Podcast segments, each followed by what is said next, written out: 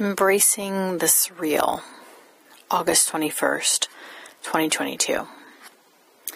Several years ago, I watched a TED Talk by Elizabeth Gilbert on extreme success and extreme failure. She made the point that both positions catapult you out of your normal range of emotion, and so both are hard to process. Both feel surreal because they aren't everyday occurrences. Her point is resonating with me because I just got back from my sister's wedding.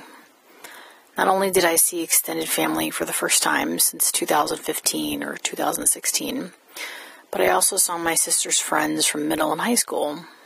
These are people I know too, although obviously not as well.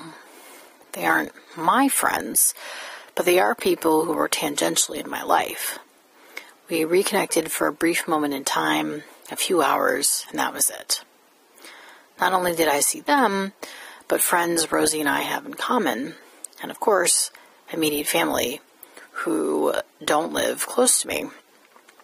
It's hard, really hard, to connect with people who mean something to me and then separate again.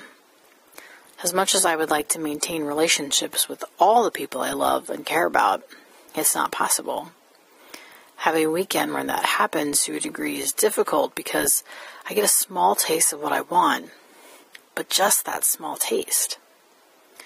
Maybe other people have already made peace with this and don't really care, but that's not me. My Sanskrit name, Radha, means the personification of love. So in my ideal world, I'd be close with every person I hold in my heart. I'd see all of them regularly. We'd be up to date on each other's lives. We'd have adventures together. We'd travel together. We'd be integrally connected. But that doesn't happen.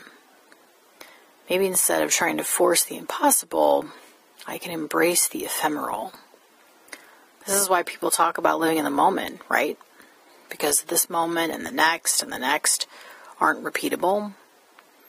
As much as we try to recreate experiences, we can't, can we? I mean, sometimes life will take you far and wide.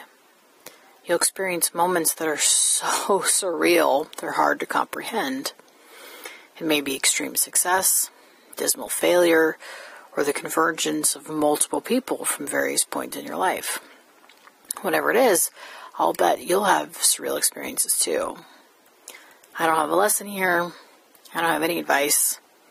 The best I can do is recognize sometimes I won't be able to integrate certain experiences because they're so outside the range of normal that I can't. And that's okay. That too is what it means to be alive. Embracing the surreal is just a part of life. I dream of a world we recognize we will have moments that aren't in our normal range. A world we understand some things will feel surreal.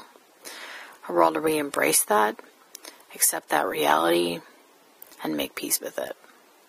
Another world is not only possible, it's probable.